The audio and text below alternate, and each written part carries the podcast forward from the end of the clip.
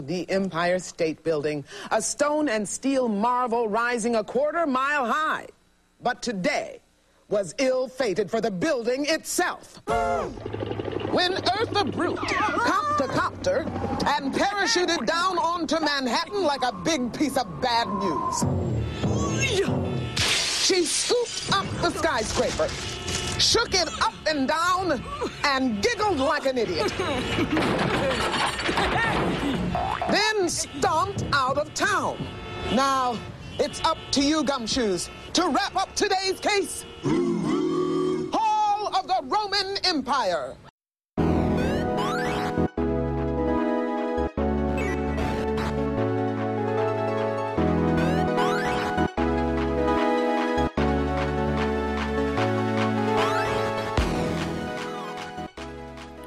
Welcome to Geeksquatch, where we scratch your nostalgia itch with 80s and 90s hydrocortisone cream. It may have expired, but why not try it anyway? I'm your host, Colin Perkins, and we finally made it to the Witwix episode. That's right, Witwix, or more commonly known as Where in the World is Carmen Sandiego, was born in the 80s from an educational computer game and flowered in the 90s with a popular game show on PBS. The brand has over 50 entities associated with it, everything from over 20 video game titles to TV shows to tabletop board games, and it continues to produce educational content for kids and young adults to this very day. But before we scour the globe for our troublemaking trenchcoat clad thief, let's take a second to introduce our co host with a question. What's the first thing you remember stealing as a child, Alex? All right, man. The first thing of many.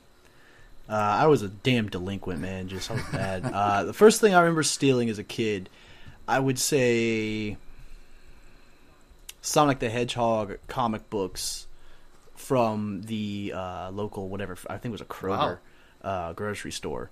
Um, I used to. My mom would take us to the grocery store, and I would. She would you know let us go look at the comics and read magazines and stuff like that while she did grocery shopping because it was the 90s and no one cared. My mother was insanely negligent so. So i would go over there and read these comic books and then my mom wouldn't buy them for me because they were a couple bucks a piece so i started rolling them up and shoving them down my pants leg like wrapping them around my thigh and i would just walk out with them Just Nice. look around, like I'm out. yep. Yep. Just cram that bitch right down there and just go home and read my weird my weird crotch comics. Brandon, come on, you got something, right? I do absolutely have something. So I had a I had a quick little klepto phase. Absolutely.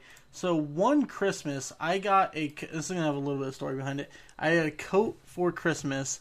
It was a one of those nice starter jackets, and it was a Colorado Buffaloes one. Like I'm in, I'm in Colorado.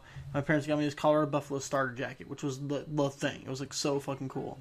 And um, I stole some cards. I don't know if they were comic cards or sports cards from Walmart.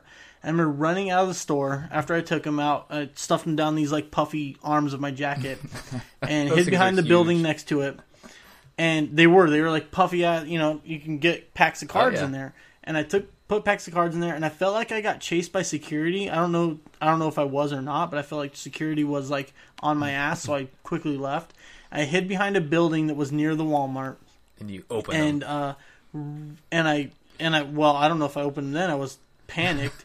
um, I never wore that coat again in fear of that I would be caught. That I was on damn. camera as a kid that stole from Walmart like three packs of cards. Like I thought they had like security footage of me in this coat, and like I pictured like like most wanted videos, like picture videos of me in this coat. like f- if you see this kid in this Colorado Buffalo starter jacket, he stole cards from us, and I just had that in my head, and uh, I still feel bad to that day for to this day for never wearing that jacket again, which probably cost my parents like 150 bucks for Christmas. So you feel worse for um, ste- for not wearing the jacket than you do for stealing.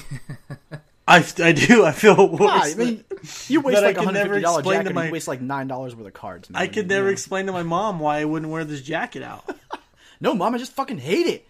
Yeah, seriously. Yeah, so that's absolutely. So it was either cards, and then like I was absolutely at the same period I was stealing a lot of Pogs oh, all right. from from convenience stores. What's up? Caleb, what you So- got? I stole candy once. Just Um, once? I don't. Rem- Yeah, I don't remember. what it Literally, was. Caleb means once. One guys. time. Caleb stole one. time I think I his life. accidentally walked out without paying for like a soda one time as well. Um, but you guys gotta understand, like I'm super straight laced, so uh, I've never stolen anything int- intentionally except for that one time, and I got caught and I got reprimanded, and that was the end of it. So My um my story. So I, we had a um it was called the Ole store. So if you're from Northfield, you probably know what uh, Northfield, Minnesota. You probably know what Ole store is, and I, I forget how old I was, six, seven, eight, something like that. But they they, they had candy just right at hand level. It was just asking to be stolen from a little kid. um, so I know I did that. The, the the worst one though, I think was it was probably right around the same time. Is um, I went over to a neighbor's house and stole a bunch of his baseball cards and got caught. I got found out, and my parents made me go over there and give it back to him. But I forget. I don't think he was there when I had to give him back, so I just like left him on the front door and ran off.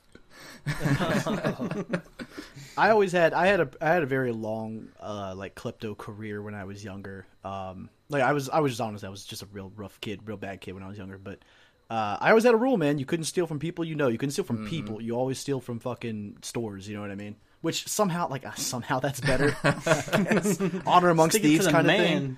Yeah. That's right. I don't know, dude. I was like nine. You know what I mean? All right. Well, we are going to be talking bigger thefts. We're going to be talking people stealing the Great Tower, the Leaning Tower of Pisa, uh, in a little bit. But we'll be right back after these words. All right, gumshoes, for our next clue, it's time for Rockapella.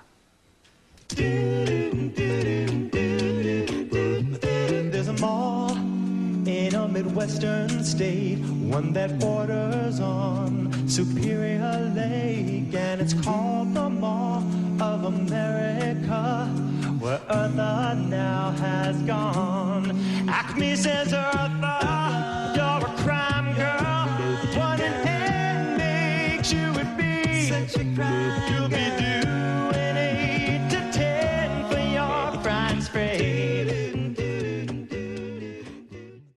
All right, we are back to talk a little Carmen Sandiego, and make sure to stick around because at the very end of the show, instead of Cryptogeekology, we'll be playing our very own Where in the World is Carmen Sandiego? So make sure to stick around for that.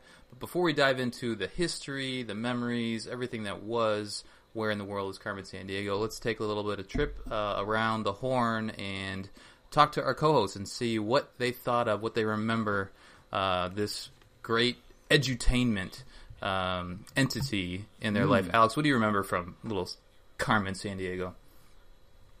two stories, man. Number one, uh, just as far as the experience of the product and the brand itself, um, I remember, I remember the animated TV show. Um, and I was telling you guys earlier when I was trying to watch this stuff, I watched that and I was like, man, what is this bullshit theme song? This is not the Theme theme, song song, I remember. So it's weird. Yeah, I don't remember the theme song. Or I don't remember remember the show, the uh, game show, either of them.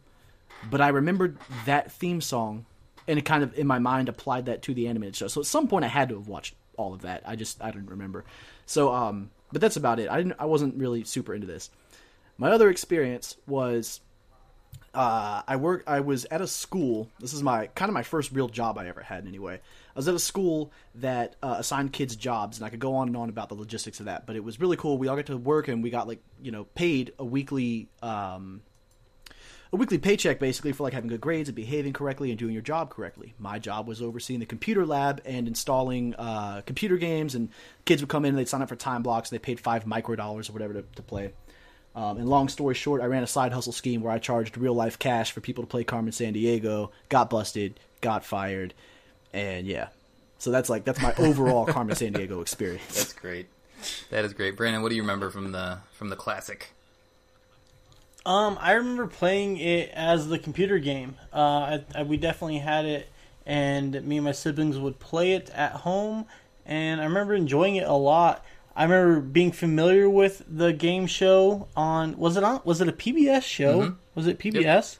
Yeah. Yes. Um, and I remember being familiar with that and watching it here and there, but not like not you know a ton. It was more about the computer game. I remember playing that a lot more often.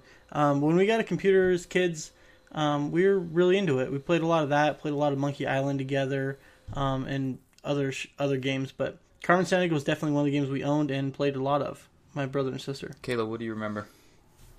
Uh, I watched both the cartoon and the PBS show, the game show. Um, I played the video game as well, sometime in the '80s, early '90s. Uh, my grandmother had a, a Mac, and she had like Mavis Beacon typing, and I did that and played this game as well, uh, once or twice. And yeah, I, the TV show, the cartoon was okay. Um, I liked the game show a lot more, and actually, it kind of holds up because my I was watching it with my four year old today, and he was he was digging it. He didn't get any of the questions right. He didn't even know how to answer them, but he he really liked the format and the the interludes and stuff like that. It's hard not to. I mean, So- I mean, the target. Uh, we'll talk about it later. I mean, the target is for you know the kind of these. It's kids. Um, it's trying to make education fun, so it makes sense.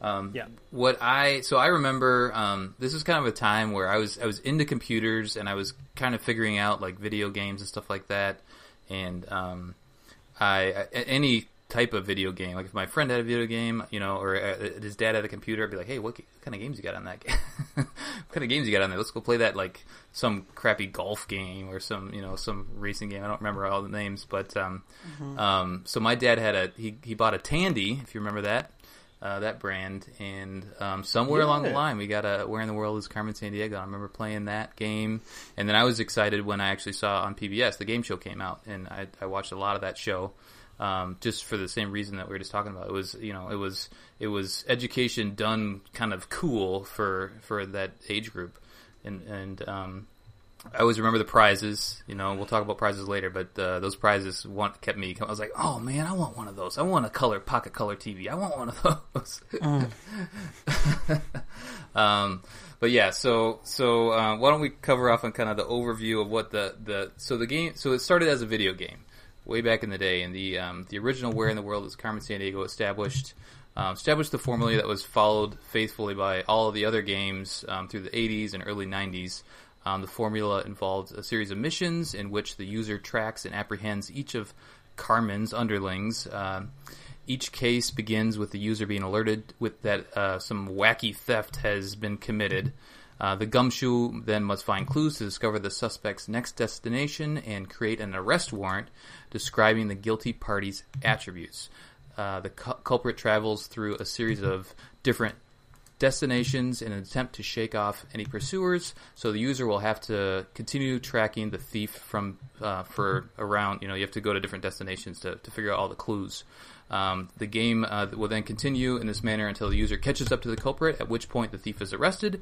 And if the uh, warrant that you set earlier, the person that you essentially guess, um, is correct, um, then the um, the user will put the thief into the Acme prison. Um, essentially, you keep doing that, and you gain levels as you go, and eventually you will the the the um, the thief is eventually Carmen Sandiego at the very end, and so you end the game by finally catching Carmen Sandiego at the end. Um, I don't remember ever making it that far. Maybe I did. Um, Caleb, do you remember actually beating the game when you play it? No, I no, I never beat it. Yeah, I don't. I think I think it, it probably took a while. I guess I didn't look up data on how long it, you know, how, all the ranks that you had to make it to. But you actually, I mean, if you play any game, any video game like Game Show, you eventually kind of remember all the answers. Um, so I'm sure if you stuck with it and played it long enough, you would be able to get that far without knowing anything, any of the geography and whatnot. But um, Brandon, do you, what do you remember from uh, playing the game? The ultimate goal, you wouldn't have to get that far by remembering it. You would be learning about the geography uh, of the, the what it was. Um, you know, I don't have, I don't remember uh, beating it necessarily. Um, so I'm not sure, but um, I do remember playing it. I do remember all these all these screen caps that I've kind of seen by looking it up. I, I absolutely remember playing this game where you'd go to certain areas and um, you had to, you get you got like a choice of like three locations in each city you could choose to go to to look for clues and like talk to people and they'd give you like clues for the next city or area they were going to. Um, and it was very much like you know just educational stuff all the time. So um, you know I I I think I I always enjoyed kind of learning like that. I think that's kind of we're probably the first generation of kids that really learned had the opportunity to learn like this, right? Yeah. Like Oregon Trail type of stuff, and like this Carmen Sandiego, and like learning about history and geography and all the different stuff through a video game was was super cool. But um, as far as beating it, I'm not sure. It's really interesting, like that people who were trying to educate kids like jumped on the video game bandwagon relatively quickly. Um, But video 'Cause- games rot your brain. I thought, don't they? Like, don't... Isn't it all about But the kids are doing and- it, Colin. We got to do what the kids are doing. No, it's legit though. I mean, it's a good, it's an interactive medium, right? I mean, that's that's always my, um, I guess, argument for video games. It's like you're not staring at a screen, you know, and the, screen is just talking to you. You're you're you're participating in it, and um, so it's it's it's a perfect medium for doing something like this. Um, so the game originally was created uh, by Broderbund. So I put the logo in there for the um, for the, for you guys. So you so I, I, Broderbund didn't didn't rec, didn't ring any bells for me. But when I saw the logo, I was like, oh yeah, I've seen that logo before uh, from the game. So Broderbund was a software company uh, co-founded by Gary Carlston and his brother. Um, back in um, let's see, 1990 was when the the uh, company was originally founded. Uh, Gary Carlston uh, proposed the original idea uh, to one of his programmers, Dane Bigham, in '83. Um, the idea was to create a franchise um, of a to create a computer game which kids could you know be, get interested in geography, uh, which was a, a childhood hobby of Gary Carlston at the time. Um, so so Brute. Can we get a nerd Yeah, alert? yeah, yeah. Nerd alert! So I have a note later on, but it's like these guys. If you if you're going to a house party, you want to you want to hang out. You want to hang out with these Carlston boys because they got a lot. Them of Carson stories. boys, let me tell you. Uh, yeah, they, they, I'm sure it would be just a tw- tilt a whirl of fun just hanging out with those guys. Um, so they started a company uh, doing video games back in uh, the very early '80s, and some of so I have the list here: um, Choplifter, which I've never heard of, um, Lode Runner, which I think we've heard of, Kara- Karateka was another game, but Prince of Persia, all of a sudden, Prince of Persia, they developed that game Yeah, for the. Apple II. Uh, the print shop was one of their big. That's just a software um, originally for printing signs and banners on dot matrix printers, and that was a huge part of their business. And then they published. m- Is dot matrix the ones we could pull off the edges? Yes, Mm. But she's a character in Reboot. That's what you're talking about. And then uh, I used to pull off the edges and then make room. little springs out of them, like fold them together and make a spring out of it. Oh yeah. Just kind of that was that's yeah. Um, but then we get to Myst. they published Myst, which is Damn. Pretty. That's I mean that's that's a, that series was pretty revolutionary for video games at the time. Um, and then the Carmen Sandiego games. yeah. They dropped those Carmen Sandiego games. So they were founded in Eugene, Oregon, um, and moved to San Rafael, California later on. It's San San Rafael. Nobody says San oh, Rafael. we're not like Raphael the the turtle. Technically, I think you might be correct, but everyone says San Rafael Uh, I in, gotcha. in California. All right. Um, so yeah, these Carlston boys created the uh, Broderbund to essentially market Galactic Empire, which sounds awesome. Galactic Empire, in 1980. That sounds dope. You can imagine like all the little dot pixels you're following around. um, you can imagine like the idea was amazing. Um, and so the so I also have in here where they came up with their name, and it's a little it's a little weird because Galactic Empire uh, t- took names from the African language, and one of the names from the African language was Bruderbond, uh, but Bruderbond Afrikaans was like is like a whole thing with um, with apartheid in South Africa, and that's like a that's like a another uh, rabbit hole we don't want to talk about. But they they they they grabbed Bruderbond because it, it meant like you know uh, a association of brothers in African. Um, so, um, so Are they African? Nope, they're a bunch of white dudes. Okay. Um, Yeah. Interesting. yeah, so th- so they must have just you know it, it kind of makes sense, right, from what they were trying to accomplish, I guess. Um, but then Yeah, it was also around that time of like that, you know, the rise of African awareness and stuff Sure. like that, and you know, Yeah. yeah, that, that kind of that kind of all yeah, yeah, and they're It seems like it's a it's an inclusive name. they're right? trying to be. seems like Yeah, I think they're trying it, to, yeah. but the the um, the actual term is is not the the, the origination of that. Anyway, um, so um, let's see here. So I got a bunch of merger stuff in here. Like I don't want to talk about all that merger stuff. Like they're bought and sold and sold and bought and all that sort of stuff. Um, but I do want to talk about so Carmen Sandiego. So Print Shop, one of their biggest um, software releases, was 33% of their total revenue, which is which makes sense because it's business, right? It's it's a business software. Um, but Carmen Sandiego series was 26%. So this one little this little this little game that they had, this little entity was a huge portion of their um, their revenue. So uh, they were eventually bought by the Learning Company, and the Learning Company's still around, but they've been they've been they've been bought and sold. And actually, Ubisoft was uh, one of the most recent to purchase um, uh, the Learning Company's holdings, and some of their so some of their games have been published by Ubisoft. Um, now, now Carmen Sandiego specifically, I don't know how they split off, but they're uh, owned by uh, Houghton Mifflin Harcourt, which is a big conglomerate publishing company. So it's it's funny because I you know digging into all this history, it's like you just find all this corporate back and forth and whatnot. It's just crazy, man. I mean, in these 80s and 90s, people were buying and selling and, and all that sort of stuff. So they're trying to get that tech because they knew that tech could uh, could make them some money. It's interesting. Oh, this yeah. is one of the first like. It's one of the first IPs that hit really big in video gaming, and it's it's still being bought and sold. That that's crazy. That that means it's still technically profitable in one way, shape, or form. Mm-hmm. Yep, absolutely. So the original idea came from Doug. Back to Doug, the the party animal, Doug. He used to be. Um, he, he had the the uh, idea. He says, "I shared a bedroom with my two brothers, and we used to play geography games to get to go to sleep." Slow down, Doug. Holy shit. Um, I also love this. They had a um, a their idea room in in Broderbund was called the Rubber Room. That's where they would bounce ideas off each other. Those guys are so wacky. Neat. Oh man, These guys are awesome. Oh yeah. So the the game was originally um, one of the original ideas was um, titled Six Crowns of Henry VIII, and its object was to find crowns hidden throughout the English countryside. Um, but one of their coworkers, um, a guy by the name of Lauren Elliott, um, thought that there was too many male bad guys, and besides, girls could be just as bad. so like. I, I thought about that as we were looking into it. Is that it's, it was pretty progressive to have the title of your game be uh, a female. that's true.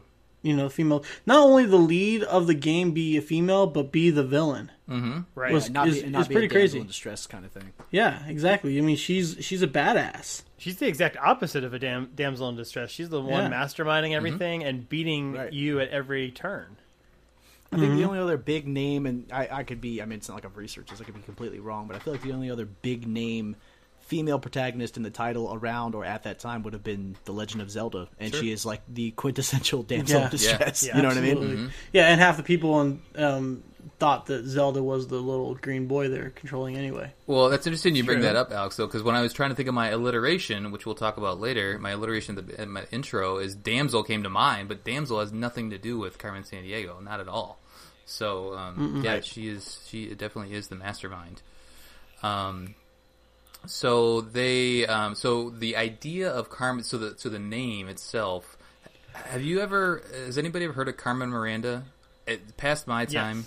So I don't I don't really know anything about about this actress, but so I was trying to think is it is this like would it be like Jennifer Lopez for like if we were coming up with this game now would that kind of be the essentially kind of like a Why like a sex symbol or Why can't it be Taylor Swift? Why is it gotta be Je- Jennifer Lopez? I was just sticking in the you know ethnicity whatever Yeah, she was the. I think she was the cheetah, No. uh, Chiquita Banana um, gal. Oh. If they named it now, it would clearly her name would be Taylor Baghdad. Holy shit. Oh, Brandon going dark, man. Holy crap! Um, so they matched Carmen Miranda, who must have been a favorite of one of the writers, and San Diego because it probably sounded cool eventually, and that's where they came up with the, the main character, the main main name, which they thought was too long, which it is too long, but they must not have been able to come up with anything better because they slapped that that on the box. Um, yeah, so real interesting, and, and some of these guys, like one of the, the the artists came from Disney originally. I, I don't know what else he, his credentials were, but they did pull in some talent at the time. Um, they had this the one programmer uh, working on the game, and educational video games were not proven moneymakers at the time, so it was a chance.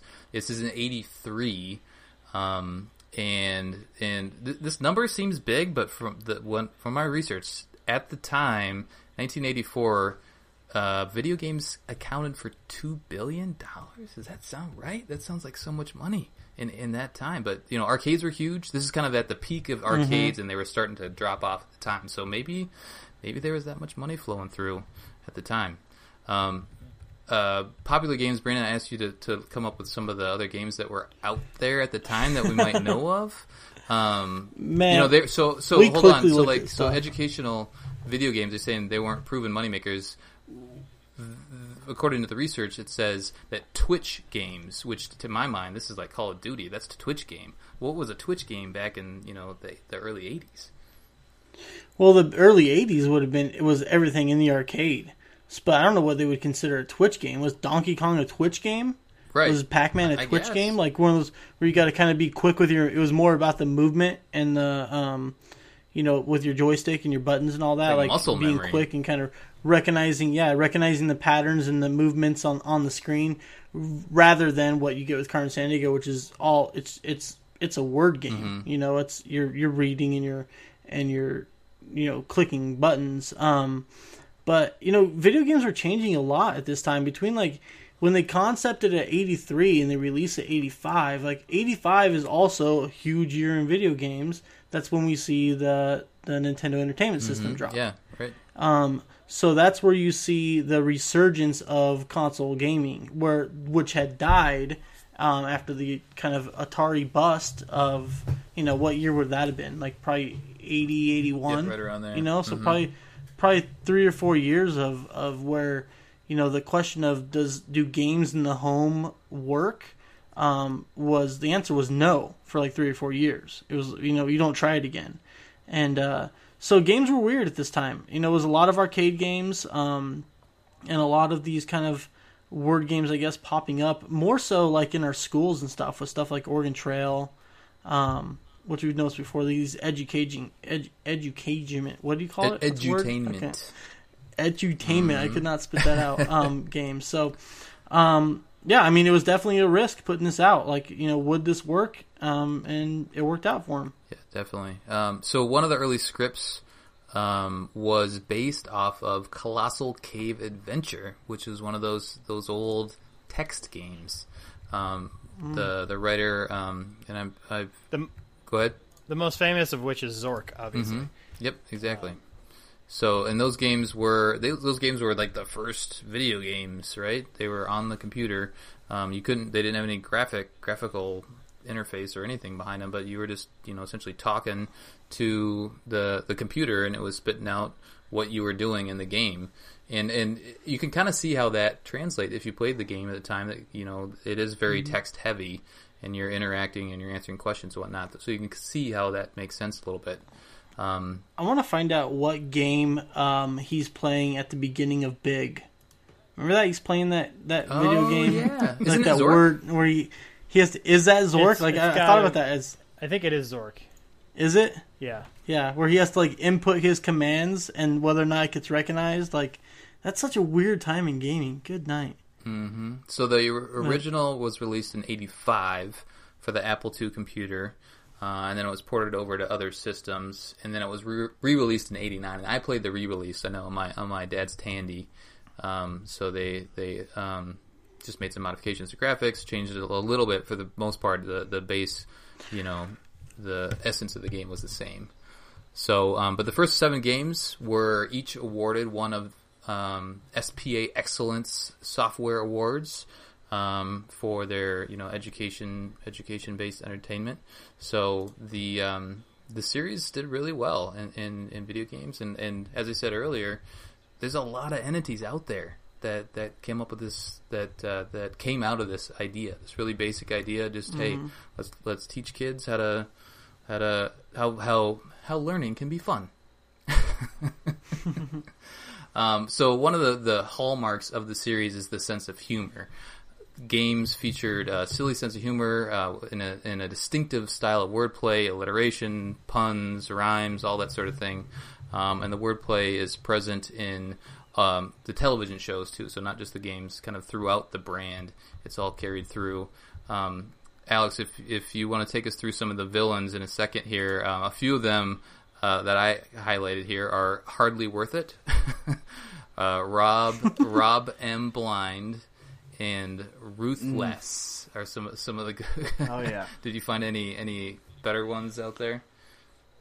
Boy, let me tell you, I picked five. Um, I'm real disappointed in this. This feels like either this is this is the kind of thing that becomes either the best or like the absolute laziest writing I've ever heard in my life. Um, so the least offensive of the five I've picked uh, on that on that front would be Top Grunge. Um, Top Grunge is a vile agent who is Carmen Sandiego's big biker uh, with a bad attitude and even worse hygiene habits. He's known for dumpster diving and trash collecting. Fantastic. Uh, then we move on to Cy, C-Y, Cy, Burpunk. Cyberpunk. Yep, that's his name. Last name Burpunk. Burpunk. Um, it must be Dutch. Um, yeah, that's fucking horrible. Um, Jerry Riggs, because her name is a play on Jury Rigged, which just feels racist.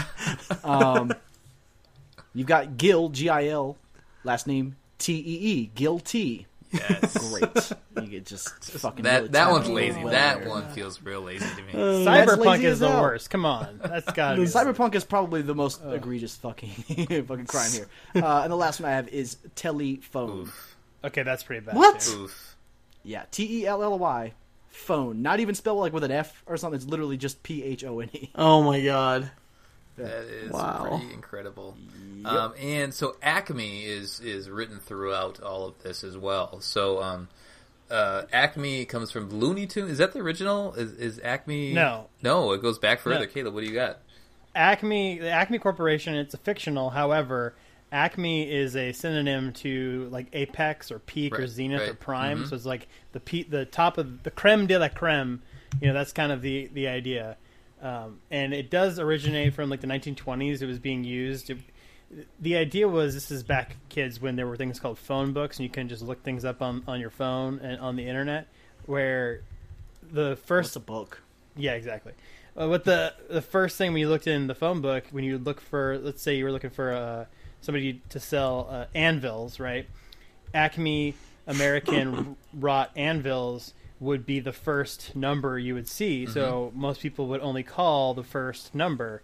Um, this is before people realized that they could name their company AAA American Anvil Company and then get ahead of that. So like now you see AAA and a whole bunch of other companies doing that instead of Acme or Apex because originally I- I think people were doing like Apex and then it became Acme first and people were getting the most business using those kinds of names. But then uh, Chuck Jones, who is part of the Warner Brothers animation team, um, they used to when he was a kid they played games like everything would be a stick you know they you you would play with you duel with somebody and you have a stick and they would call it coming from the acme corporation Okay. And it just the the joke was that it's bad like anything Oh, I see. this, Just the stick. Gotcha. this Gotcha. company Yeah, that's yeah. supposed to be the best is the worst Yeah. I remember having that that realization because watching Looney Tunes growing up, I didn't even think anything of it, and then going back and watching Looney Tunes when I was I think in my twenties, and like what the hell Acme, and then I, I, I don't think I knew what the, the the synonym at the time, and then and then it clicked once I looked. I was like, oh okay, yeah, that's hilarious. It's probably one of the longest running gags in in animation history and maybe even joke history Mm-hmm. at this point. That's true. Um, so so there's there's Acme. There's all the alliteration.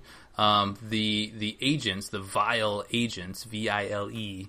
Um, there I, I don't know what I didn't look up what vile stands for. Maybe it doesn't mean anything, but it is V period I period L period E. Um, when in the games, they they're stealing landmarks. They're stealing cities. They're stealing national parks. It's the I got an interjection there. It's the Villains International League. Oh, of they did come up with something. Thank you. Um, Nice and- work. I guess they, I guess they just they tapped out all that creative genius on that name. That's right. Yeah. They, so that's actually pretty good, right? Um, Yeah, that's not too bad. Uh, They they at once they stole the Mason Dixon line itself, which is great. What? what the hell?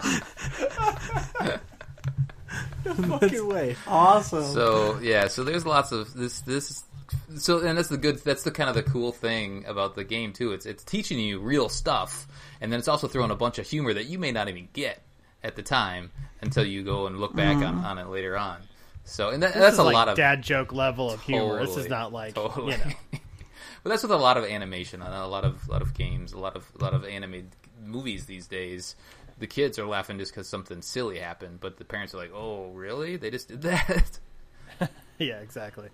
Um, so yeah, so so the that's that's kind of a picture of the game itself and then the overall brand. So let's talk about the PBS game show now.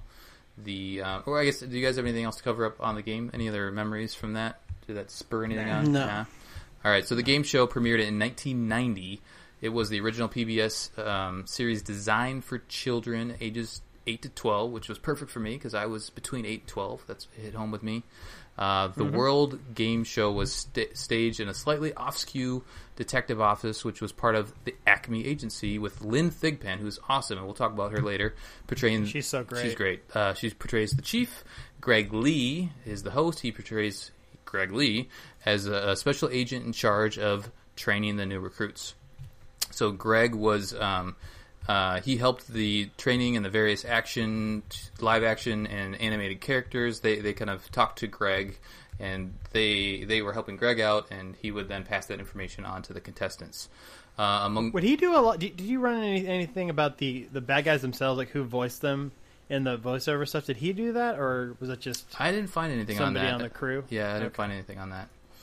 But um, yeah, they do. They have a lot of a lot of decent voice acting, right? I mean, they have a lot of they have a lot of characters for Well, sure.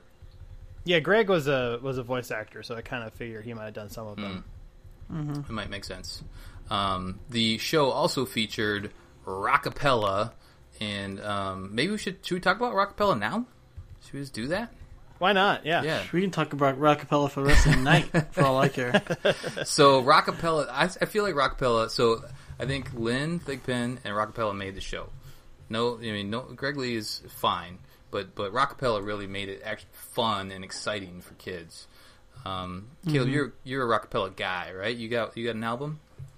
I mean, let's not go too far, but yes, I have Rockapella 2. I have uh, their second full album release that has the uh, a cut of the Folgers commercial that, that was really made them really big. Oh, Uh, I don't know if you guys remember that or not. Did I they do the best part of waking up? Is Yeah, that dude. Oh, it's really good. Like no joke, it's the the best version of that jingle. Were they like the existed. original? No, best part no, of no, waking no, up? Or? no, no, okay, no. all right. It had existed for years prior to that, but they did a, a great a cappella version, uh, and there's a- it's they mostly do covers.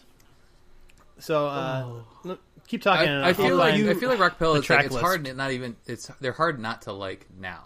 Like like sure their their music and their lyrics are cheesy and whatnot, but it's it it's good, right? Like you can you can enjoy it. Yeah. you can sit there and, and just kind of soak it in. And I, I got no problems with rockapella. I, I enjoyed it as a kid. I don't listen to them. they Like, had I don't some, seek them out now, um, but they're good.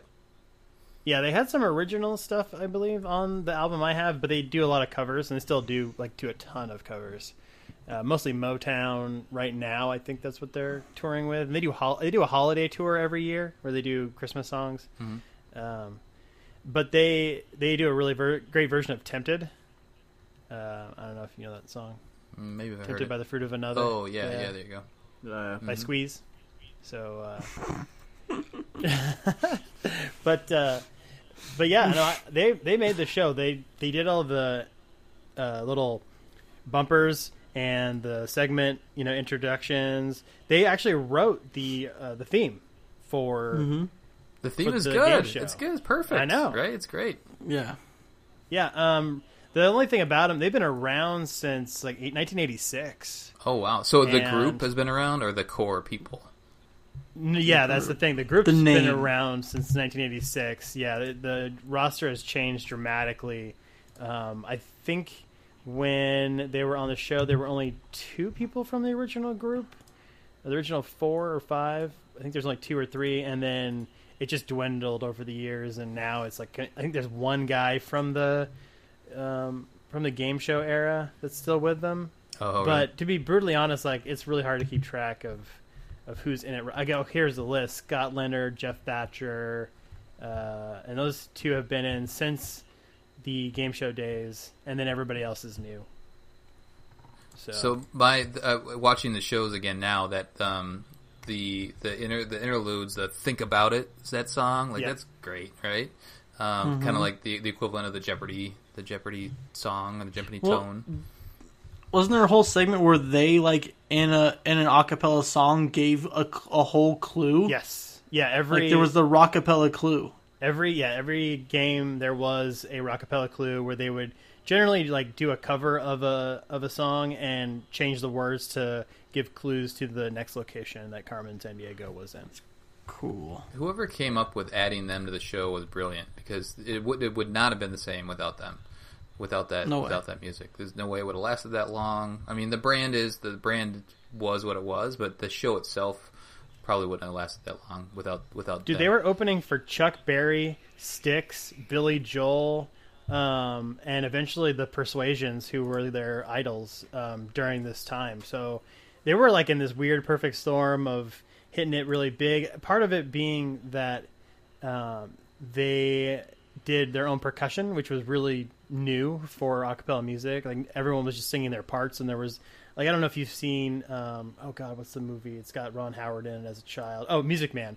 There's a uh, barbershop quartet in Music Man, and they just do traditional barbershop where everybody just sings up their parts. Where in rockapella, the bass player, or bass singer, bassist uh, does all the percussion like like a beatboxer Right. would. Now it's basically beatboxing, uh, and and they were just like get they were I think were on the Whoopi show. They were on a Taco Bell commercial. Like things were just like adding up, and all of a sudden, uh, and they got a record deal because one one of the guys joined uh, who actually like really took off the vocal percussionist line. He's the really tall dude on the show. Uh, he was the bass. Oh the- yeah, I remember him.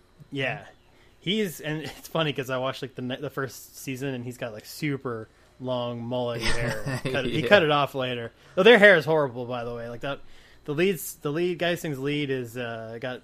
We talked about this a little bit before we started. He's got bleached dreadlocks in a mullet, and so it's like total business in the front, and then like I don't know what's what's that like He's Rastafari in the spring back. break man. in the back, I guess. Spring Break. So. Alex, you got any thoughts on on on acapella in general or rockapella itself? Um, I feel that rockapella is probably is probably a much more interesting form of acapella. No, I that was a bad joke. I was I was thinking about. Um, no, I would just like to point out that like Caleb is just just the purest sweet boy. just the sweetest purest boy. He's like uh uh, one one time I uh, I stole I stole a candy once, and I and I have this I have this acapella CD from these people who are on a fucking Carmen Sandiego TV show. Oh, man, what is your life, dog? Like I, It's I love you, it's man. You're a good guy. saccharine sweet. That's what my life is.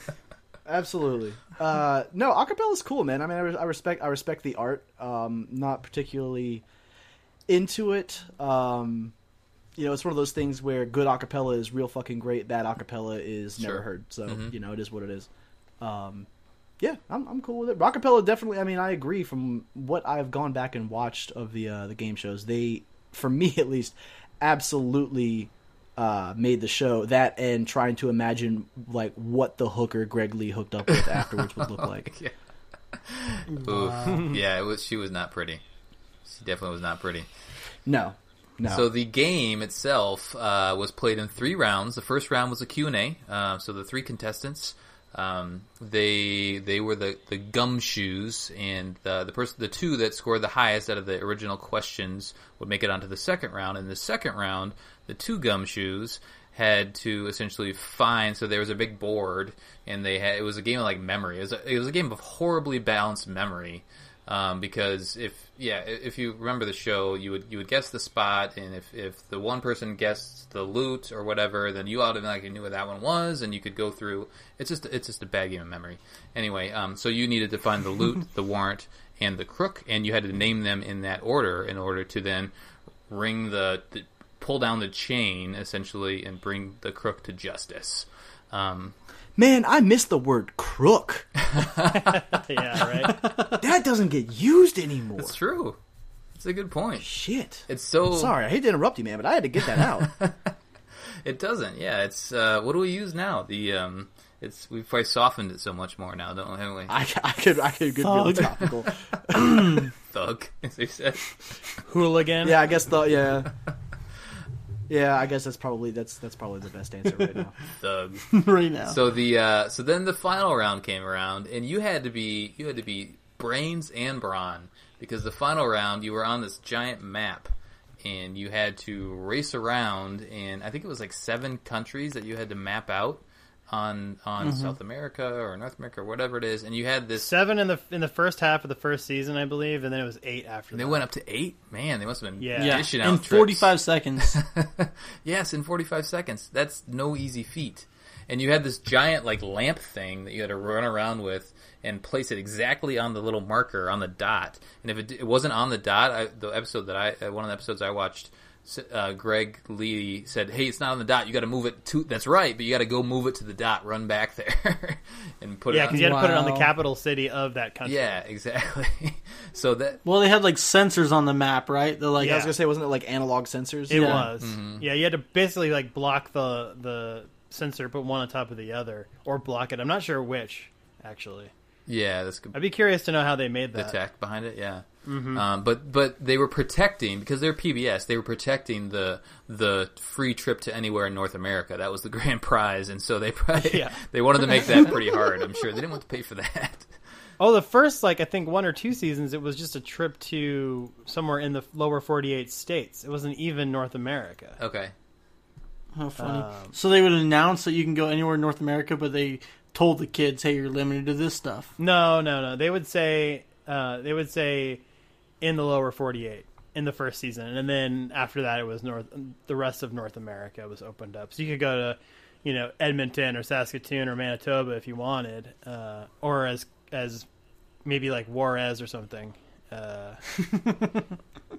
Uh, I, you know, can, I, can we jump back for just like a split second? Because I want to talk about the chase and the final clue. Sure. Because that game is probably the most unfair game it's a bad game. I have seen on a game show a in a while game. because if you reveal two, like I watched one where they had checked every single uh, option except for uh, three, and they knew what one where one of them was, and so this poor girl like she guesses wrong, and the other guy gets both of them Right. immediately Yeah.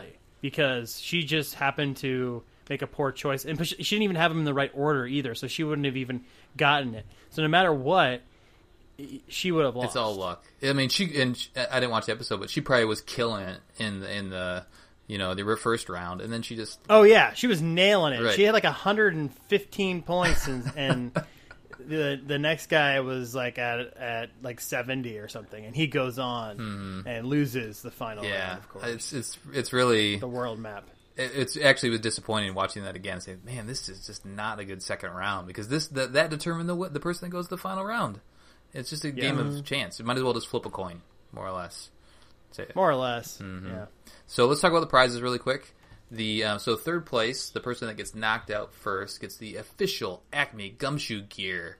And prizes varied over uh, a couple of. I watched a few episodes and kind of narrowed it down. So some of the gear that they get was an atlas, a Crime Net cap with an Acme logo on it, a Carmen T-shirt. Pretty exciting, I know. Hold back your enthusiasm. A subscription to Nat Geo World magazine, and actually, this is kind of cool. The one I saw, Acme pen recorder. So it was a little pen that you could had a had a recording device into it, so you could talk into it and say like, "Yeah, I, I uh, do my homework later on at, at midnight," and then you could play it back. Yeah. Uh, pen. We talked about these pen recorders, like the the popularity of the record back device. Yeah. Thanks a lot, Home Alone 2, Back to New York or whatever it was called. Exactly. Exactly. Uh, so second pl- second place got the Acme gumshoe gear, everything that the third place person got, and they also got an Acme secret sender, which is a pocket communicator, which is just a pager. you can send text to people, Hell yeah. but I guess it's more than a pager. So you can send It's got IR, send yeah. text, and then you can control your TV and your VCR with it as well. Hell yeah. Fancy. Nice. So, kids, VCRs are these uh, ancient pieces of techno. No, yeah, pretty much, dude. not even worth discussing right now. We tried to watch some uh, a few weekends ago because my in-laws insist on keeping theirs, and did not go over very well. One of them worked, but uh, yeah. yeah, a bad medium. So if you made it to the if you made it to the map, but you did not get it, which pretty much there was probably like a handful of people that actually got the the grand prize. You um, um, got a pocket color television, which was really cool, and I remember seeing that that that consolation prize. I I thought that was cooler than actually winning the trip to anywhere at the time, getting that cool piece of tech. The grand prize that's that we super cool. the grand prize that we already spoiled was a trip to anywhere in North America or lower 48 in the first episode. And then at the very end, you join forces with Greg Lee and you got to say Yes, and you become the ultimate Robo Warrior. you got to say do it Rockapella. Do it, Rockapella. So I actually have the numbers of like the. So you you would get so when they say like a trip in the first in the lower forty eight in the first season and in North America later on, um, it was the kid who won a one parent and a guest.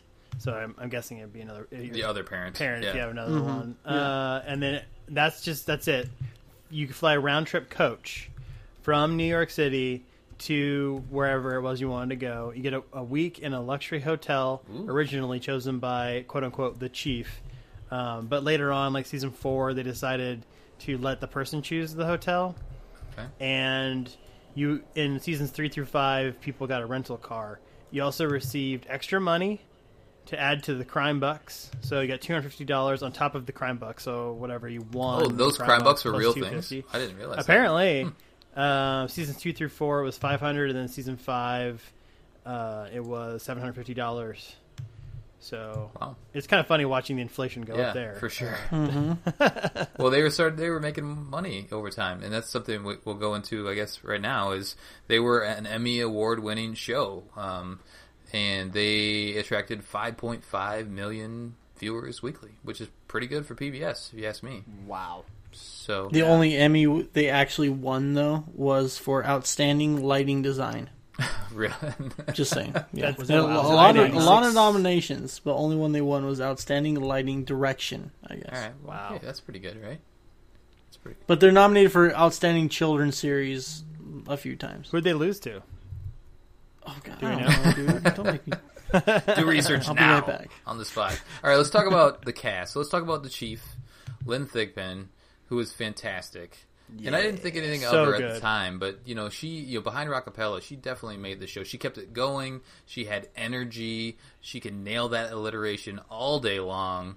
She was goofy and funny and uh, straight man at the same time. She was solid, man. She was really good.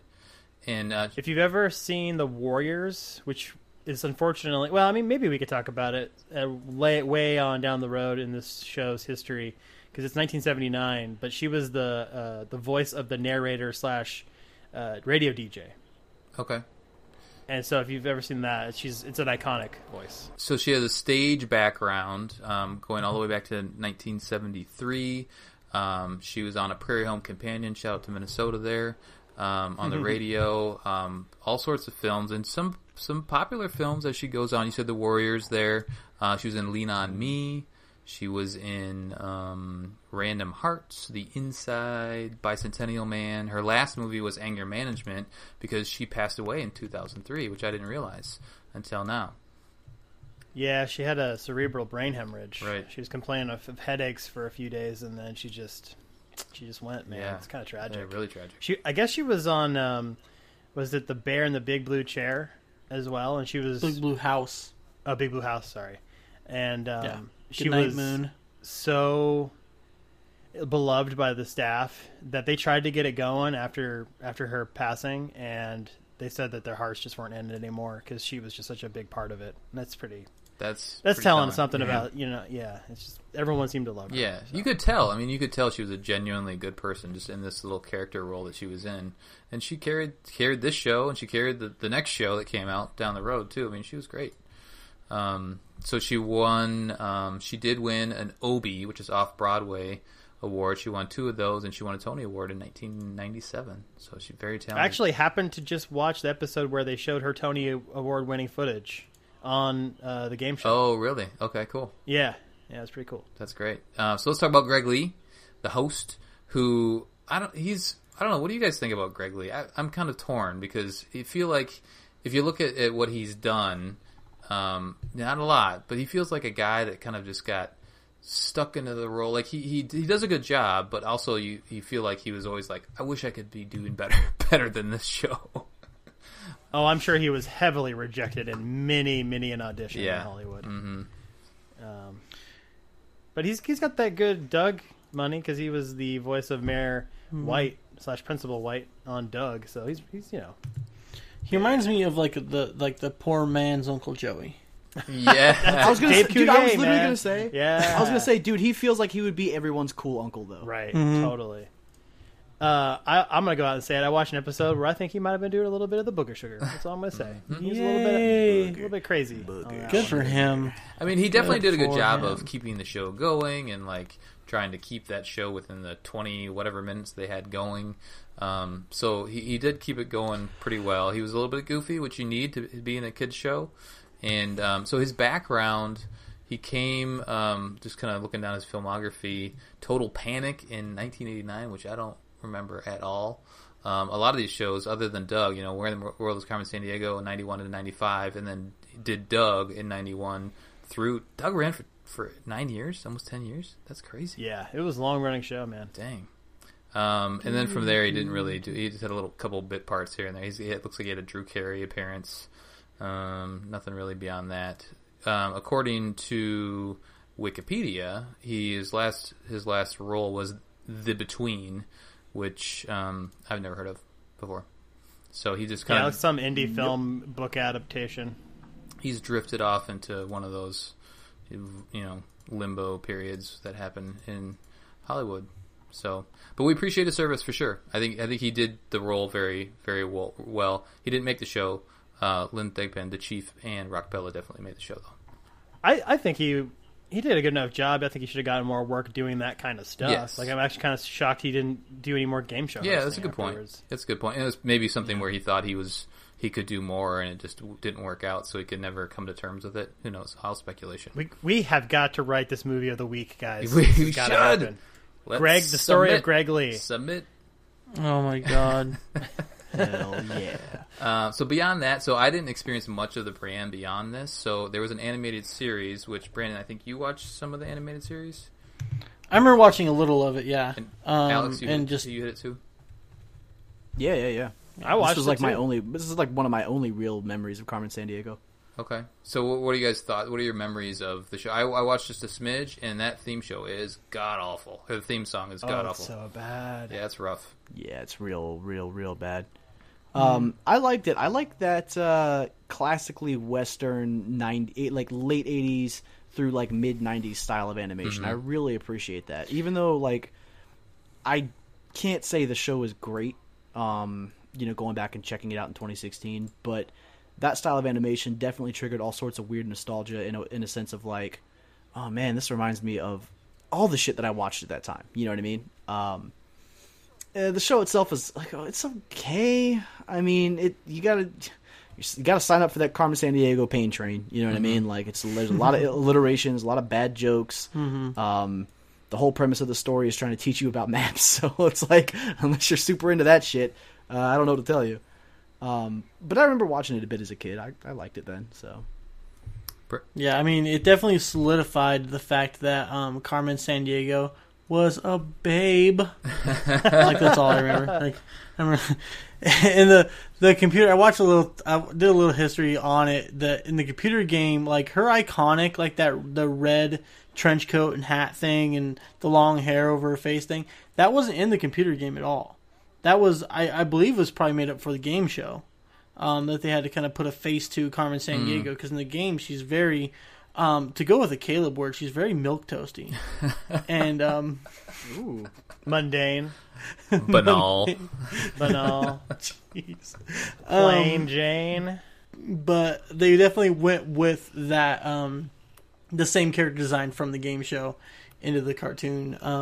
But yeah, it, like like Alex said, the whole the whole premise of the show is to like put you in a locale and throw as many random geography facts as it can about Peru in you in 20 minutes. Yeah. You know, that's that's the He's whole heading towards a canal. Well, Amsterdam has over 160 canals. Wow, Right. Jimmy. Like so yeah, it's definitely it's yeah, it was a learning show, but I mean, You know what I remember Ooh, most about that was the chief, and that was um, some guy that looked like a blonde version of Egon from Ghostbusters, the animated series. yeah, and he was also a floating head like Zordon. Yeah, and I was like, this is definitely some sort of weird like mixture between Mm-hmm. those two things that they decided to do to be funny. Yep, and he referred to the he referred to the I guess protagonist of the show, which was a kid who sat at his computer and was actually playing like the Carmen Sandiego game, uh, which was a self-aware game where all the people inside of it knew who you were, which is horrifying. Um, and they always refer to him as player, which is great. player, why don't you go pick some friends?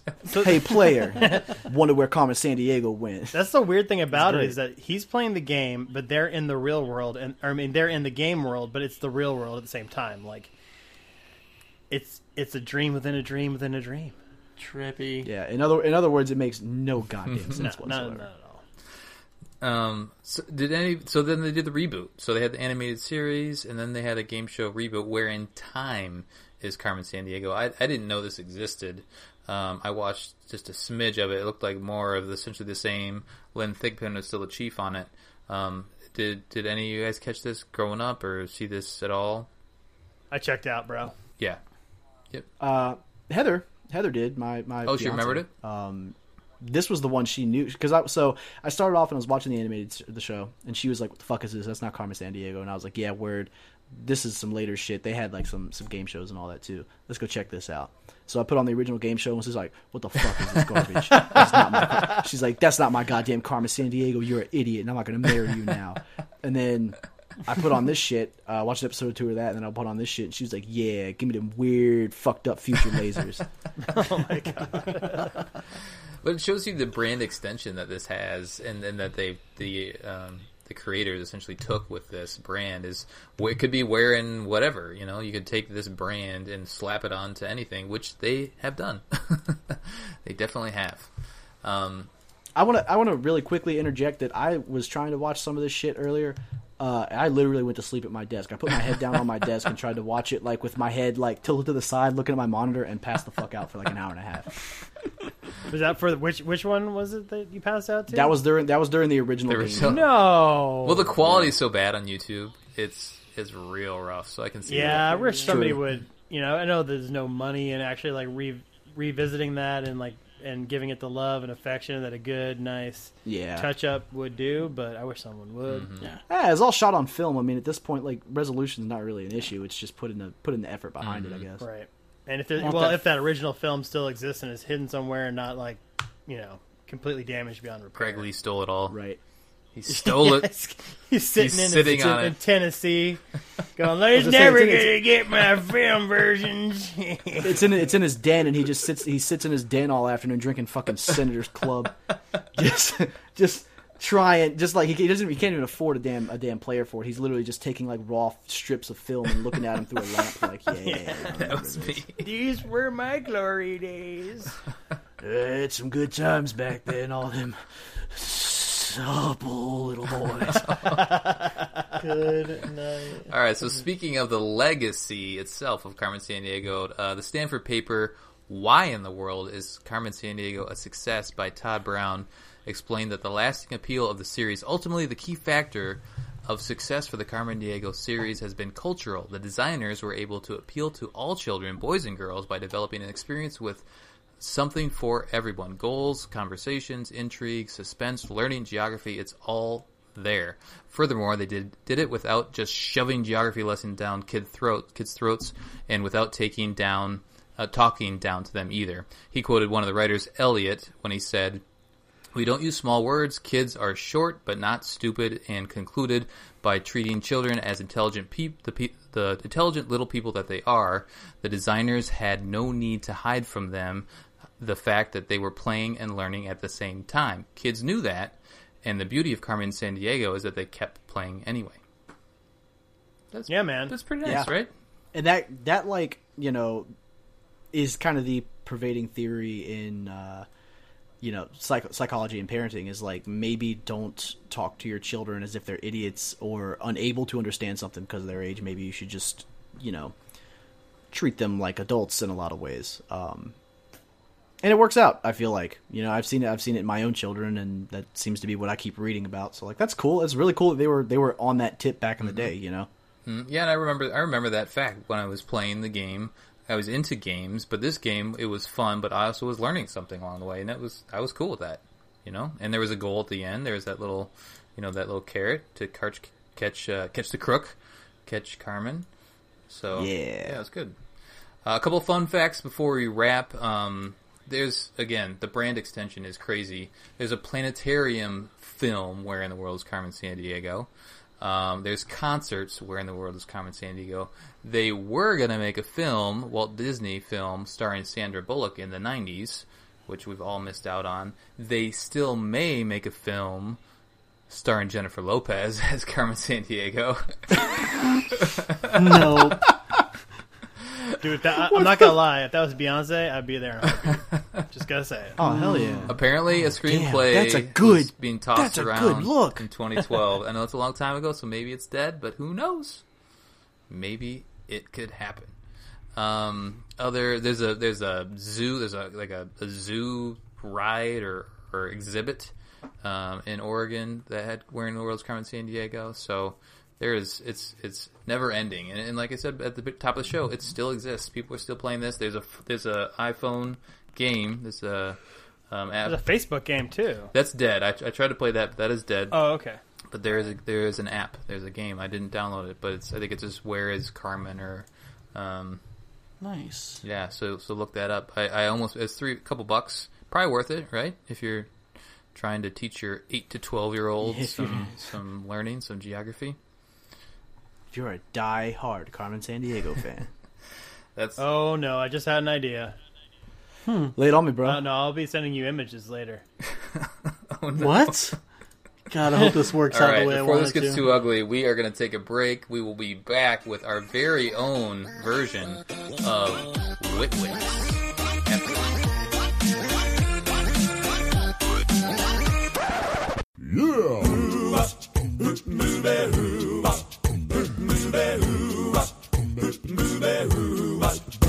After this. Well, she sneaks around the world from Kiev to Carolina. She's a sticky fingered filcher from Berlin down to Belize. She'll take you for a ride on a slow boat to China. Tell me where in the world is Carmen Sandiego. still their soul in South Korea? Maybe not. Welcome everybody to a very special edition of Crypto Greek all Ki- Crypt- what are we doing? Cryptogeekology. That's the one. Well, we're not doing it this time because we're doing Carmen Sandiego, so it doesn't matter. Somebody edit that out in post. Thank you. Nope. Uh, Won't do it. so, so as we have just learned about all the fantastic uh, Carmen Sandiego trivia and fun stuff, I thought it would be fun to do trivia in the form of Carmen Sandiego. Actually, it was Colin's idea, so I'll give you your credit. Um, so, as most of the Carmen Sandiego games start off, I would like to introduce our fine contestants. Alex, tell us something interesting about yourself. Um, I'll hold. Uh, okay, so I don't want to go back to the story I just told about um, my amazing first job. Uh, I think what we'll instead talk about is the fact that I can eat. Um, I can eat a whole pizza and only feel a little bit ashamed of- myself afterwards. That that's impressive. Yeah. A whole large pizza. Sure. All right. I've never. I, I'll be honest. I've never met an amount of pizza that I couldn't conquer. that is an impressive talent. It's pretty brutal. Brandon, what special talent would you like to share? What special factoid? talent I have? Good night. Um, I honestly have no fucking clue. Um, You have no talents. I, I have I don't know if I have talents. Um, that's why I'm a bartender. That's all I know how to do. I know how to read shit and pour beer. Um, I don't know. My favorite food is uh, uh, real authentic tacos. Ooh, like street food. Oh, like I love like like a Roach Coach taco. That's what I'm looking for. That's it. I want right like there. a yeah. I want that to be the only thing they make and make it real damn good. Oh, it sounds so good. Colin, what fabulous factoid would you like to share with our listening audience? Uh, my factoid is I've been curling for the last nine years. What? I'm a Minnesota stereotype. I want him to adopt me. I told No you. joke. That's impressive. Be another You're in it for the feed. ice babes, aren't you? Oh, totally. Dude, why are they all so hot? It's all about Rachel Homan. All the beer. it's it's all the beer they drink. Is, is that it? I need to Mm-hmm. drink more beer. All right. I mean, I, I Caleb? I just think everyone should drink more beer in general. Well, here, here. Cheers. What fabulous factoid would you like to share? I can uh, I can turn my tongue into a flower. It doesn't really work on, on the radio, but you guys can see it. I'm so turned That on is right now. hot. Yeah, That's a first yeah. date thing, right? Fucking Totally. push, Oh man. yeah, just to let the ladies know what I'm capable. of. If you're So curious, impressed. this is what I'm working with. That's that's that was the hook. I Yeah. could, Of course, I haven't had to do any kind of impressing in 15 years. So yeah, you know, you might want to up the game. Just saying. So back to our game. yes, I love you. Oh my god. So, respect. um, all right. So, okay, gumshoes. Here's what we know so far. What was stolen is the world's largest collection of comic books. Mm. After nearly two years of convincing Guinness record judges that his uh, comic book collection is, in fact, the world's largest, Mission Viejo California man Bob Bretall was able to announce on his Facebook page that it's finally official. His comic book collection is on page 172 of the new Guinness Book of World Records. Bretall's collection totals 94,268 issues, all of which are unique books, presumably meaning there are no duplicates. The whole collection weighs a whopping 16,800 pounds. That's more than eight tons of comics. I like this guy. Yeah, and also, did he did he get special fucking column supports in his basement so that his floor didn't cave in where he keeps all his comics? God, seriously? it was ridiculous. Our thief for this fine caper was Mano Stealing. The strongest crook alive lifted the impressive collection and flew off faster than a speeding bullet. It's up to you, gumshoes. It's time to utilize your special senses and keep your vision hot on the trail of this bad guy. I'm just really sad that we don't get the cool jackets. Yes, they are so Oh. good. Jackets. Gorgeous. Yeah. Well, we're playing for points. And I would say that the person at the end probably gets like an atlas. You could win a Geeksquatch ten sided dice. Can we make that happen? A T-shirt with some really bad '80s print on it. Uh-huh. I am the This is king of that design. Let me know. Yeah, let's make this happen. Can Grand Prize be a Rockapella album? Oh yes. I have it in my CD drive right now to burn. You do. Yeah. All right, so Man of Stealing takes our comic book collection, and he was last seen headed to sunny California to enjoy the fine weather of the original home of the Kumeyaay people, a place that has been called America's craft beer capital and the home of a popular convention for the nerdiest in the country. Hmm. Did he go to San Francisco, Colin. Los Angeles, San Diego, or Sacramento? Buzz. I don't know when you get to buzz. Colin, go. San Diego. That is correct. Hey Points. I didn't know we were buzzing. I'm like, all right, cool. So when do I know. Damn. All right, so we've moved on to San Diego. But in the dark of night, Mano blew into a city that provided the inspiration for the home of the Dark Knight. Don't expect him to stay long, though. It was this city's federal court that sentenced Al Capone Colin. to 11 years in prison and a $50,000 hmm. fine. New York City. Colin's a cheater. Buzz. That is Brandon. incorrect. Brandon. Brandon, Chicago. that is correct. Boom. Oh, I heard the Dark Knight. Uh, anyway, Yeah. Yeah. Way to go. I heard that Gotham reference. hmm Yeah, but uh, Capone was. In, Yeah, then I stopped listening. Once I knew I was right, I Yep. stopped listening. Yeah. All right, so we're just gonna have to imagine like the cool flashy effects and the funny little cardboard lightning that they used during the show because that was really fun. We're in the lightning round, boys and girls. Already? And the lightning round, typically the thief ends up in one place, and so we ask a bunch of questions about that one place. And because I didn't want to just randomly pick a place, I'm trying to stick with my theme here. I went with Metropolis as All a right. Superman. Nice. So uh, th- none of these are multiple choice because they're pretty easy. Uh, so just buzz in with your name once you know the answer. Name the paper Clark Kent and Lois. Lane Brandon. worked Caleb. for. Caleb had it first. Daily Bugle. No. But Daily Planet. Brandon Yep. takes the steal. I love This this. is, I don't like game. these kinds of lightning. This is way better than Crazy. Cryptogeekology right now. Okay, let's go. This is the worst. What Fritz Lang movie is the city styled after?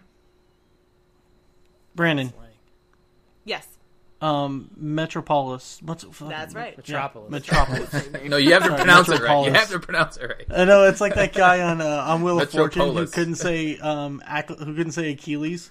Said Achilles. Achilles. Like, I watched uh, an entire episode where one of the contestants on this show, on on on the game show of Where in the World is Car- Carmen Sandiego, could not say any of the cities correctly. Oh, that poor kid. Yeah, Not he said a one. everything wrong. The emphasis was all in the wrong They're place. all from Louisville. Yeah, exactly. All right, last lightning round question. While Metropolis is widely known to be based on and in New York, which city's skyline is Metropolis modeled after? Caleb, Yeah? New York. No. hmm, Alex. Brandon, go Alex. Alex? I'm gonna say Philadelphia. Wrong. Brandon? All right. I'm gonna say Toronto. That is correct. Oh my god! Brandon is What is happening today. right now? It's opposite day. Yeah, right?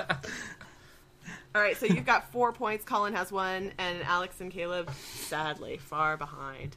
It's all right. We have another clue worth Goose double eggs. points, kids. Double points. Wishing for an invisible jet, Mono fled to a city that I'm sure he hoped would disappear in the same way the comic book land its mythology inspired did. But if he needs to hide, I'm sure you could find him in his bathing suit on the longest Brandon? coastline on the Mediterranean basin and the 11th Caleb. longest coastline in the world. Brandon hmm. got it first. Brandon bust in Yeah. Brandon did go first. I just got second. Atlantis. No. Okay, this is a real place. I just heard. I just heard city a disappeared. place. Oh, okay. I heard city disappeared. Okay, cool. Greece. you are correct. Yes. Double points. Ah. All right. So, but Brandon's still killing you all. Yeah. It's true. Um, Yeah. And Alex, uh, thanks for playing. Yeah, no problem. All right. So, Brandon, you're at four. Colin has one. Caleb has two because he got double points. All right. Um, so we don't really need the. Well, we can wager. That's fine. Uh, so the last round of Carmen Sandiego is always the foreign or the the wagering round. So your category is foreign superheroes. Foreign superheroes, Foreign superheroes. Wow. And I have If you four. think you're really good at this and you think you could probably kill this category, I'm- wager a lot. If you're not so comfortable with this particular category, We should probably announce how much Wager we're less. wagering. So I'm gonna I'm gonna wager everything. Which is Two of my points. two, Two. points. Colin, you have one to I'll wager. wager my one point. Wait, what does Alex do? He doesn't have any points. Whatever he wants. I'll just hang out. Alex can That's cool. I'm just just gonna maybe in peace and quiet. Yeah. Um, I'm- I'll, I'm I'm, gonna wager two of my points. There you go. Two of your four. Whoa. All right. Alex, do you want to throw in a fake money wager? Yeah, man. I'll, I'm, I'm gonna I'm gonna Well, wager. he- I'll wager two points also. Let's go. That doesn't. Wait a minute. I'll put two points on that. I'm that guy that's like, yo, dog, yeah, uh, just have him bring it by the house. I got five on it, and then Are you Hold on, Right. hold on. exactly? I was gonna say, you sure you don't want to put five Maybe you can it? wager a sausage on it or something. We gotta. Oh, is this is not the last round? Is it? Is this, the This last- is it. Oh, okay. We What? need the we need the. Where do you wanna go? Well, I know that's what should be Yeah. playing right now Yeah. while you decide on your wagers, but you did it verbally, so More editing work for Brandon. you were post. We can always cut it playing. It's called post. Well, yeah, that's post. true. All right, well, y'all take care of that then. All right. So, in the category of foreign superheroes, I have four foreign superheroes, one of which is made up. Hmm. Do we want to guess the made So up we're all up to Yes. gonna mm-hmm. get make our guess. So, and you're then going to have to write down your answer. Oh, we're writing down. our Write answers. down Okay. your answer, all right? Super good radio. Thank you. Well, No, it's good. It's yeah, fine. because it's so compelling It's to fine. watch 10 year olds Let's go. write down their answers. Go, go, go. Foreign superheroes Mercury Man from Thailand, The Rape Man from Japan, Zoo Man, the Human Fly out of Mexico, or Busty Lustra out of Russia. Can you repeat them one more time? Mercury Man out of Thailand, The Rape Man from Japan. Jesus Christ. Zoo Man, the hu- the human fly out of Mexico, or Busty Lustra out of Russia. All right, go from last to first. All right. So, Colin, you go first. I'm not last. I'm last. Yeah, you huh? are. You got one point. Well, right Alex now. Well, Alex. Go ahead, yeah, Alex. okay. You know, technically. All right, you want me to go, do you want me to go first? Yes. Zoom man. Zoom man. That is an actual foreign superhero. Yeah. Cool. Well, that upsets me greatly. This is me. this is me changing my answer. Yeah, I was gonna say I can change it now. Hey, hey, hey, no, No, you can't. That's why we wrote it down. All right, I said Zoom Man as well. Zoom-Man, just job, like Colin. Spider-Man, except he uses his powers to look up girls' skirts. Everybody, That's so just dope. FYI. Colin stood in What? solidarity with me, though. I think That's I right. appreciate that, bro. That's a real Zoom All right. man thing. He looks up girls' That's, skirts. that's real. As yeah, this fly. That's a thing. Yeah, cool. That's fucking new dope. favorite superhero. he's, he's the fake Superman. All right, so Alex, you're negative two. Well done. I'm so good at this. Uh, Oh, so I'm zero. so I'm in third. Perfect. Call, or Brandon, Caleb's what'd next. Call, Caleb. oh, are we gonna go? Okay, so Caleb, I put what did you have? Mercury Man. Mercury Man is a real superhero. He is basically the Silver Surfer of Thailand, from what I can tell. A former firefighter named Chan and his transsexual sister fight crime. The right answer is gonna be progressive. We the have right, the right answer worst is gonna superheroes here in man. America, dude. So now Caleb is down to zero. Well done. I'm gonna win. And Alex. I'm still gonna win. Call, oh, Brandon went with Zoom in. Zoom Man, which we know to be a real mm-hmm. person. So But I still have two man? points. So Brandon's now to two. you make the- Colin, Colin hasn't answered yet. Can you I hear Yeah, me? he answered. did. I answered. Oh, you had Colin Zoom Man answered too? first. Yep. Yeah. He wagered his Oh, one okay. point, so he's at zero. Dude, I should come up I with should've superhero wagered names. zero. Busty, Busty, Busty Lustra. Oh, All made sounded up. too good. It did. Too That's good. a great. Didn't, it didn't sound Russian enough to me, and I thought, like, Yeah. surely. Can- surely. Can we quickly get the pro- portfolio of Rape Man? What's his? What was his? Yeah, we definitely need to hear what Please? about this rape person. Hang on, I have to scroll back down to it. Uh, Rape Man, a hero who rights wrongs through penetration. Oh, Japan. I've seen. Okay, I yeah. All right. Yep. it's satirical. If it makes you feel any better. Also, I want I want Brandon if you if you could just do me a great favor, and I want you to clip out that shared. segment where Jamie chants "Rape Man" Yep. and email that to me. I want that to be my new text tone. I don't think it'll show up. There's the Rape Oh, Man. there's Rape everybody. Man. Oh, cool. Blue hood. Wow. Nice yellow. Not okay. Yeah, It's not yellow okay. glove to hush him up with. Kids, you gotta you gotta get permission. You gotta you need consent. Yeah, we, they have, there's is not okay. As his documentation. alter ego, he dispenses a surreal brand of justice through a business, Rape Man Services, that he runs with his uncle. Their business motto: righting wrongs through penetration. wow. High school teacher by day, vigilante by night. Of course, he's a high school teacher. yeah. It's probably a gym teacher. Oh my god. God. All right, what's next? So all the I gym won. teacher, I all still our gym won. teacher I have listeners two who just points. alienated. I'm sorry. We love you. Yeah, sorry. um, yeah, but Brandon, you stay in the lead. You Two points. somehow managed to walk away with two Survived. points and be the winner. So, do you remember the awesome thing that the winner gets to do at the end of the show? I the get show? to choose anywhere in North America that I want to go. Well, there's that, but you don't really get that prize, so we're skipping that Oh point. wait, oh, I wanna- know. I'm sorry. Where would you go? I was gonna go to Juarez. Okay. Juarez. You ever been to Juarez, bro? Actually, yeah. Yep. Yeah, it's it's not it's not a great doesn't place. sound fun at all. You know what? You can have that prize just because it sounds like I heard there not was, a good choice. I heard there was five dollar donkey shows. You too can fly coach Right. to Juarez. All right, what's my real prize? No, at the end, the the kid gets to say, "Hit it, Hit Rockapella." it, Rockapella. there you go. Well done. All right, cool. I'll I'll throw in the outro song there too. There you That's go. there I. I- I thought it was "Do It" Rockapella, by the way, but hey, whatever. Wait, what'd you say? I'm pretty sure it's "Hit it." No, it's do it. Oh, Damn it! well, wishful thinking, I guess. Either way, either way, really. That was great. Yeah. Man. All right. Now Caleb has to stay on the radio for an hour. Just thinking about that, I'm like, fuck, she's gonna be asleep by the time we're done. Fuck. I will be. Don't worry. Well, that was fantastic. Thank didn't you, know Jamie, for coming up with that You're that uh, very welcome. fantastic Yeah, that's pretty cool. Game that show. That was out. awesome. Yep. So no no real movement in the Cryptogeekology standings, right? Or are we giving Brandon a point? Brandon can have a point. All Can I right, have- Brandon oh gets a yeah, thank you, Jamie. Brandon gets a point. You're point. welcome. So that means Able. Brandon now is not in not tied for last. So now he has I'm nine points. Woo! Um, Caleb has eleven. Colin has ten. Brandon has nine, and Alex has eight.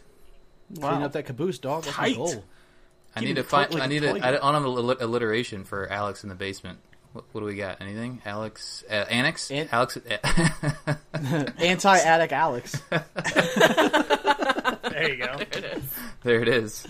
All right, guys. Well, that is our show for this week. Where in the world is Carmen Sandiego? We want to uh, say a big shout out to Speaker Freaks for our um, Geeksquatch theme. Check them out at speakerfreaks.com. I'll let you figure out how to spell it. Uh, subscribe to Geeksquatch on iTunes. Rate us, review us, let us know how we're doing. Uh, visit our website at geeksquatch.com.